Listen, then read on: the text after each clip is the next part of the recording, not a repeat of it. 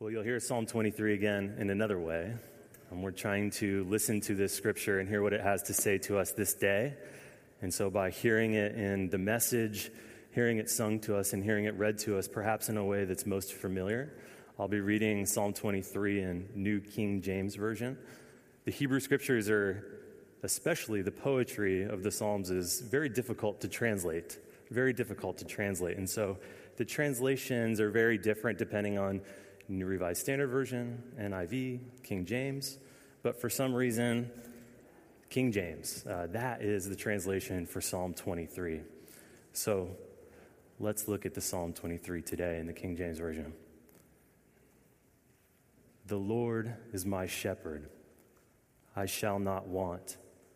He makes me lie down in green pastures. He leads me beside still waters. He restores my soul. He leads me in paths of righteousness for his name's sake. Yea, though I walk through the valley of the shadow of death, I will fear no evil, for you are with me. Your rod and your staff, they comfort me. You prepare a table before me in the presence of my enemies. You anoint my head with oil. My cup runs over. Surely goodness and mercy shall follow me all the days of my life, and I will dwell in the house of the Lord forever. Will you pray with me? Lord God, may the words of my mouth and the meditations of all of our hearts be acceptable and pleasing in thy sight, O Lord, our rock and our redeemer. In Jesus' name we pray. Amen. Psalm 23 uses the images of shepherding and feasting as a way to describe God's relationship with humanity. I think when we think about these two images, feasting is something that we're familiar with. Our Facebook feeds are filled with images of people feasting, having meals, sharing that with other people. That's a very common thing. It's a part of our daily life context. But as Kathy said, shepherding is a bit unfamiliar. It's a bit unfamiliar to us. But to the people who wrote this text, those were two images that were daily life, cultural context pieces for them shepherding and feasting. And so, just for a second, I want us all to close our eyes. Just for a second, close your eyes. And when I say the word shepherd and sheep, what do you think about? What's the image that pops up into your mind? Just think about that for a second. Okay, open your eyes. If you go back one slide, too, real quick. So, when I think about shepherding, I think about driving down I 5, going south, passing by Harris Ranch. In my mind, I think of that. I think of this domesticated farm where there's fences put up around animals. Humans bring food, water to those animals. That's the kind of farm life that I'm sort of familiar with. But maybe in your mind, you're not thinking of that. Maybe you're thinking of something more along the lines of this photo. This is a photo of a shepherd who's living in uh, Romania, I believe. Maybe you're thinking of something like that, something out in the wilderness, in the wild, a person who's actually guiding and moving the sheep themselves to food, to graze, also to water. He leads me beside still waters and leads me to lie down in green pastures. I think that's the kind of shepherd the biblical text invites us to imagine because it is about movement, it is about God guiding us and moving us, not being a stagnant people. If we are God's people and we are the sheep, we're not stuck inside of a little fence, but it's about a journey. It's about a journey that God is moving us through from green pastures to waters, to those places where God restores our soul. The Christian journey is goal oriented. It's goal oriented.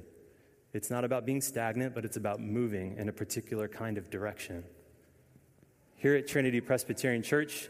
You've heard me mention this before, you've heard Pastor Mary mention this. One of the journeys that this church is on is this thing called the common language for the spiritual goal.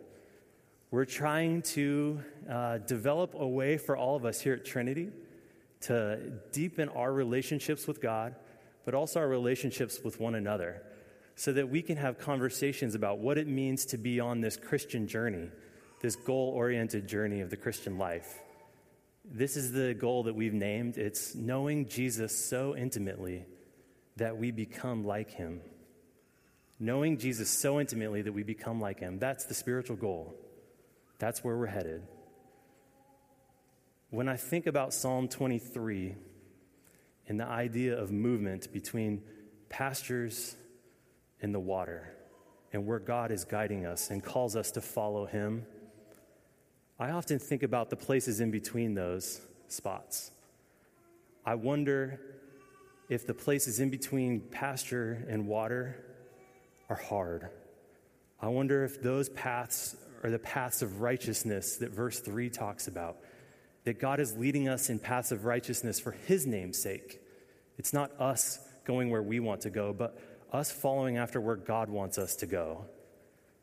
And those places in between the grass and the water, I think they may be sometimes hard paths, but they're the paths that God wants for us. They may be uncomfortable paths. Let me give you a couple of examples of what I mean by that. Four years ago, in 2011, around this time, I was still at Princeton Theological Seminary working on my Master's of Divinity. And one of the prerequisites to become an ordained Presbyterian minister is that you have to do a three month full time internship at a hospital. Uh, and the hospital settings vary quite a bit. The one that I worked at was Trenton Psychiatric Hospital, just down the road from Princeton. It's, it was built in 1834. It was one of the first psychiatric hospitals in the East Coast. This was not a place that family members sent family members to. If you were longing to have a family member get well, if something wasn't right with them, this isn't the place that you would send them.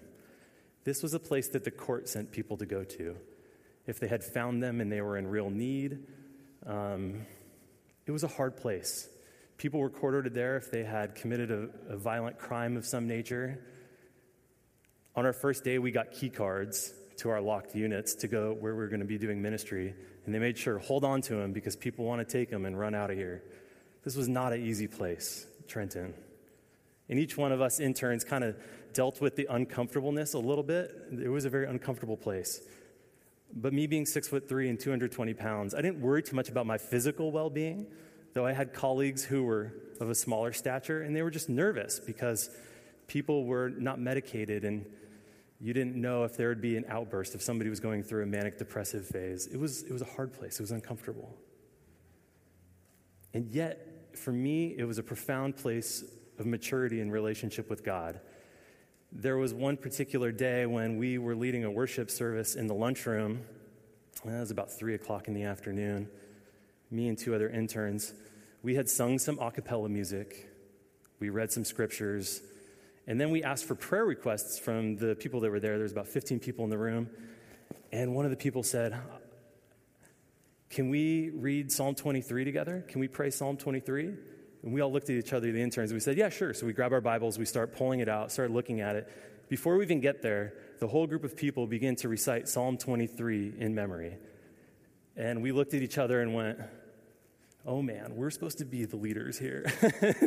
and here's this group of people that for them, this was a poem, this was a word of God for them, so much so that they had internalized it and they recited it together often. And it made me wonder why have I not internalized Psalm 23? Why is this not a part of my prayer life? Why have I not memorized this yet? So I tried to memorize it to the best of my ability afterwards. This past week, I had a conversation with somebody in our church. Um, who expressed interest in baptism and has been coming here for the last three months. And we just had this amazing conversation. He is from Iran. He's Ali. He's sitting back there right now. He, uh, he has his bachelor's and his master's in material science from the University of Tehran. He's a very smart person. He was invited to come here to give a lecture at a material sciences society. And so he came in March to do that. He came and lectured. He also has some family in town, so he decided to stick around for a while for him, nine years ago, he met somebody uh, through playing soccer. And so they became friends, and his friend brought him back to his house. And he went to the house, and they were Christians. And he said, Whoa, those people, they love each other a lot. That family is living out something different than the way my family lives. There's something unique about that. And so he longed, he had this dream nine years ago that he would be able to go to a place and to worship God and to learn about Jesus Christ and to grow into his Christian faith. But he couldn't do it where he was living. Until three months ago, when he moved here, he has a family member that lives in San Carlos. His first Sunday in San Carlos, he came to Trinity Presbyterian Church to, Trinity to Trinity Presbyterian Church to worship. Can you imagine? Can you imagine being in a new country, a new religious practice, a totally new place, and going to worship there? I would think that would be perhaps a little anxiety. There would be some un- something uncomfortable about that. And yet he came. And he loved it. And this community was supportive and welcoming to him. And I just thought that is a place for him in coming to worship here that he's been maturing in that goal of knowing Jesus Christ. A place in between the grass and the water, that he is maturing in relationship with Christ. It's a beautiful thing. This past week, I had another experience that I want to share with you all. I've been here for seven months. And for the seven months that I've been here, I've been hearing people talk about street church, street church, street church, street church. So I said, fine, I have to go to this thing. I have to go to street church finally. I've heard so much about it. So on Monday night, I went. Here's a little photo of it. It happens every Monday, Wednesday night, Redwood City, Tuesday, Thursday night, Menlo Park. There's a ministry, a nonprofit ministry in our area that supports this. They lead it. They have a worship service at 7 o'clock. A van shows up after the worship service and they roll out tables and they serve food to people in our community. Not only that, they have a clothing bank and they also have toiletry kits that they hand out to persons who really need this the most. While I was there, kind of like that. They weren't there on Monday night, but while we were there, people were passing out food, and I started to talk to one of the people who works for Street Church. He says, Kurt, this is my favorite part of the night.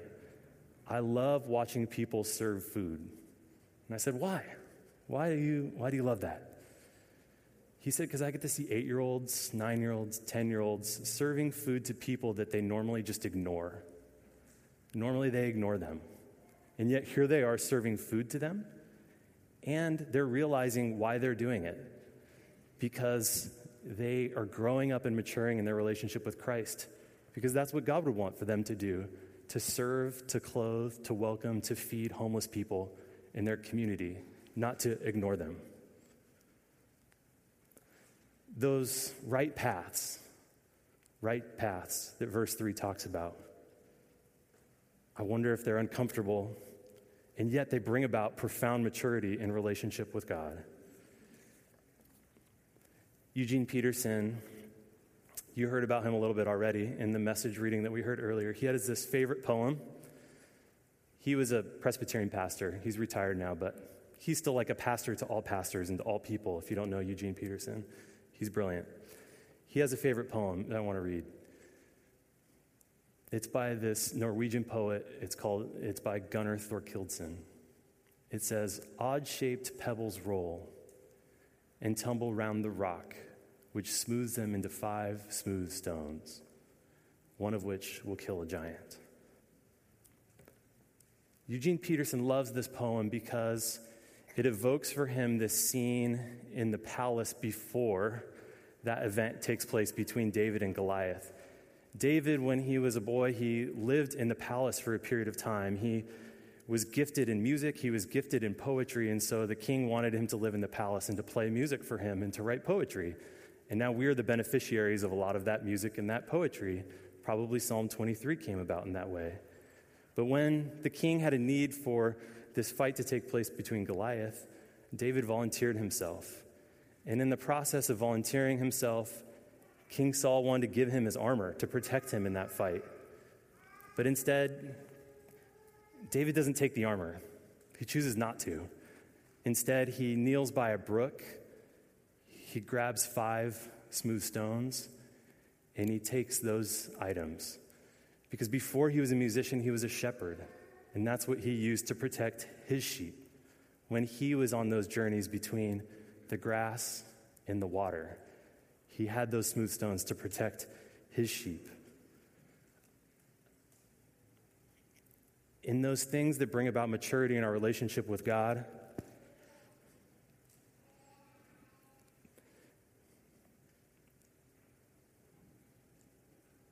wonder what they are for all of us. Those righteous paths that God calls us to to bring about maturity into our lives. What are they? What are those things that we need to be maturing into?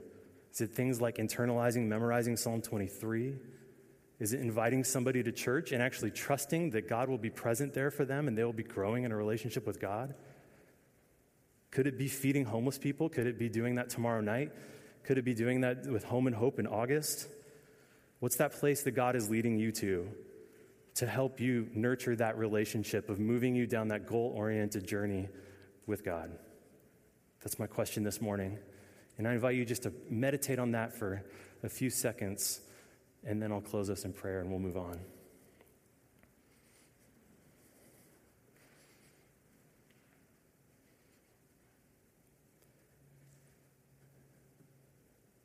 Gracious God, you do make us to lie down in green pastures, and you restore our soul beside still waters.